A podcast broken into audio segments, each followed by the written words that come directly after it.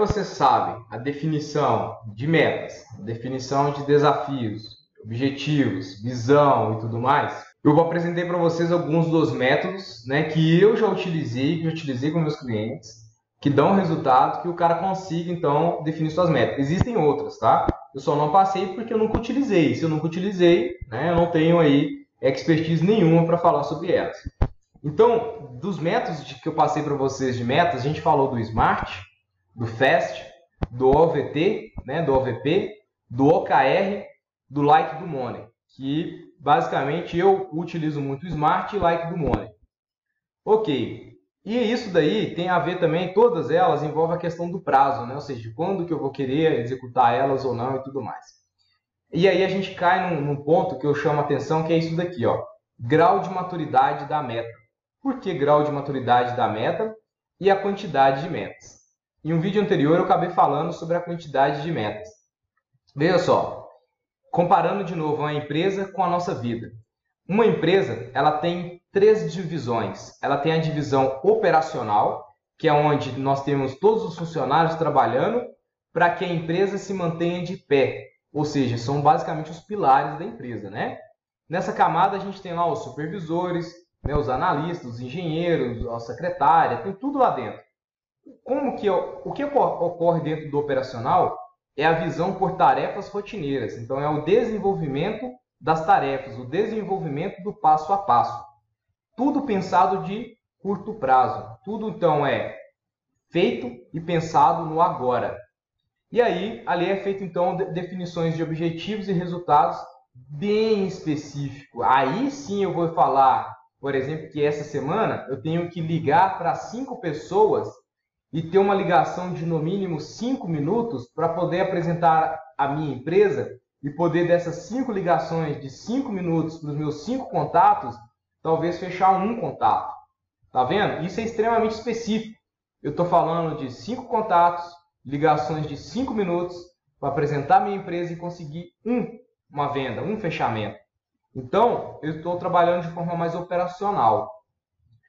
Pensando no tático, ou seja, a médio prazo, eu começo a pensar em quê? Eu já começo a pensar, num, talvez, no meu trimestre, no meu semestre. Eu já começo a pensar, às vezes, até no meu ano. Tá? Não tem importância. Né? Talvez no operacional ali que eu vou estar executando semana a semana, mês a mês, o tático é, no final do mês, eu tenho que ter feito, então, no mínimo, 25 ligações, 25 apresentações da minha empresa, é, cinco, né, 25 é, pessoas ficaram me escutando durante 5 minutos e eu fiz aí cinco fechamentos ao longo do mês, por exemplo.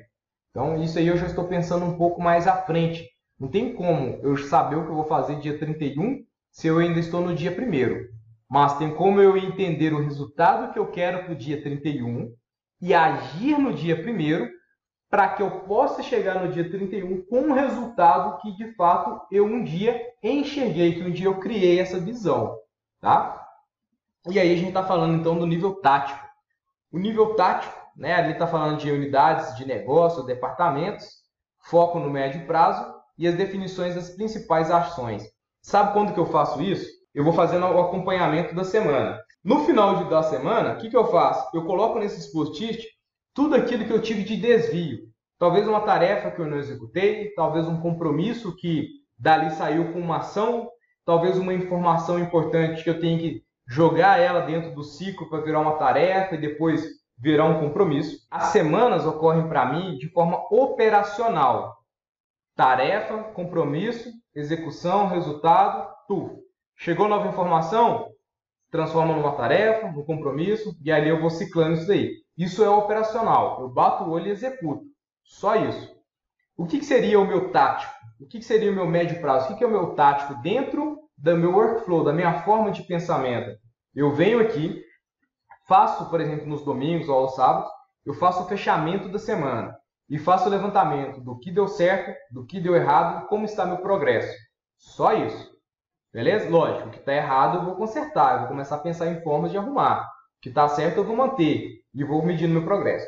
Quando chega no final do mês, eu pego todas as informações e começo a verificar de fato lá no meu progresso se essas coisas que não deram erradas foram arrumadas e qual foi o impacto nelas no meu progresso. Então eu tenho que comprar um carro de 30 mil em dezembro. No mês eu tenho que juntar todo mês, se eu for dividir aí agora certinho, então todo mês eu tenho que juntar 30, 3 mil reais. Toda semana eu tenho que ter uma média então de 700 reais. Pronto, fechar a conta, 700 reais. Então toda semana eu tenho que juntar 700 reais, mais ou menos 700 reais. O que, que eu tenho que fazer? Quando chegar na sexta, no sábado, eu vou verificar se ao longo da semana eu juntei 700 reais. Aí na primeira semana eu vi que eu juntei 300. Então, o que, que deu errado? Ah, teve um feriado. Ah, teve um dia que eu não liguei para nenhum cliente. Ok, então como que eu vou arrumar isso na minha próxima semana? Eu vou forçar o meu hábito de ligação. Em vez de colocar uma ligação de manhã, eu vou colocar uma ligação de manhã, uma ligação à tarde, ou talvez eu vou colocar no meu despertador para me lembrar de fazer a ligação, para me não procrastinar sobre isso daí. Se isso deu certo, eu vou manter até chegar lá.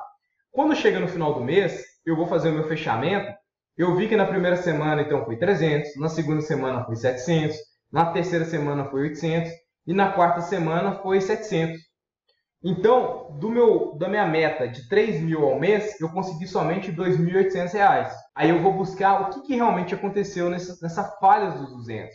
Porque aí no meu novo ciclo, no meu ciclo tático do mês, eu tenho que compor esses 200 ali dentro para que quando eu fechar o meu trimestre, ou seja, fechar meus primeiros 90 dias, eu não esteja tão fora da minha meta. Porque se eu estiver muito fora da minha meta, ela, que até então era um desafio, era, um, era difícil, mas era um desafio, começa a se tornar impossível. Se eu não entro em ação, se eu não estou executando nada em prol do meu resultado, ela vai ficar impossível. Esses níveis aqui de empresa atribuído também na minha vida. Então, o meu operacional é o meu dia a dia. O meu tático é o meu fechamento do mês, o meu fechamento da semana. E o meu estratégico é o meu fechamento a cada trimestre ou às vezes até o fechamento só do ano. Tá? Então, basicamente é isso. Estratégico para mim, ali fala que a visão da empresa, ou seja, o resultado que eu quero atingir, ó, visão da empresa, resultado que eu quero atingir para o Ebert. Forte orientação externa. O que, que é isso? Eu tenho que observar o que está acontecendo fora de mim aquilo está acontecendo também interno. Mas, como eu estou pensando ao longo de um ano, não tem como eu entender os sentimentos que eu vou estar lá em setembro. É impossível de eu saber isso. Mas eu posso entender o meu ambiente externo. Foco no longo prazo, objetivos gerais, planos genéricos. Tudo isso a gente vai passar. Então, beleza. Tenho minha visão estratégica que a cada 90 dias eu vou estar parando e fazendo a contabilidade da empresa Ebert. O tático, todo mês eu vou fazer essa contabilidade. O operacional é todo dia. Para que eu não fuja, então, da minha rota, eu uso o tático também, né? fechamento ali por semana. Pode parecer muita coisa, mas não é. Aí eu caio nessa segunda parte aqui, ó, para vocês entenderem o grau de maturidade de uma meta. Então, lá naquela mapeamento dos eus, tá lá, ó, eu. Existe provavelmente no de vocês também um eu carreira, e eu pessoal. O eu pessoal vai ter lá família, relacionamento, tal, tal, tal. O eu carreira vai ter talvez a minha profissão, meu emprego, é, o meu relacionamento com os chefes e tudo mais. Basicamente, o que, que eu faço? Na carreira, eu utilizo muito o SMART para definição dessas metas, ou OKR. Então, tanto nas empresas que eu dou consultoria, ou para mim mesmo, né? eu utilizo o SMART ou OKR. Nada impede de usar os outros, não. Ah, mas eu tô, coloquei aqui para vocês entenderem aqui como poderia ser feita essa divisão.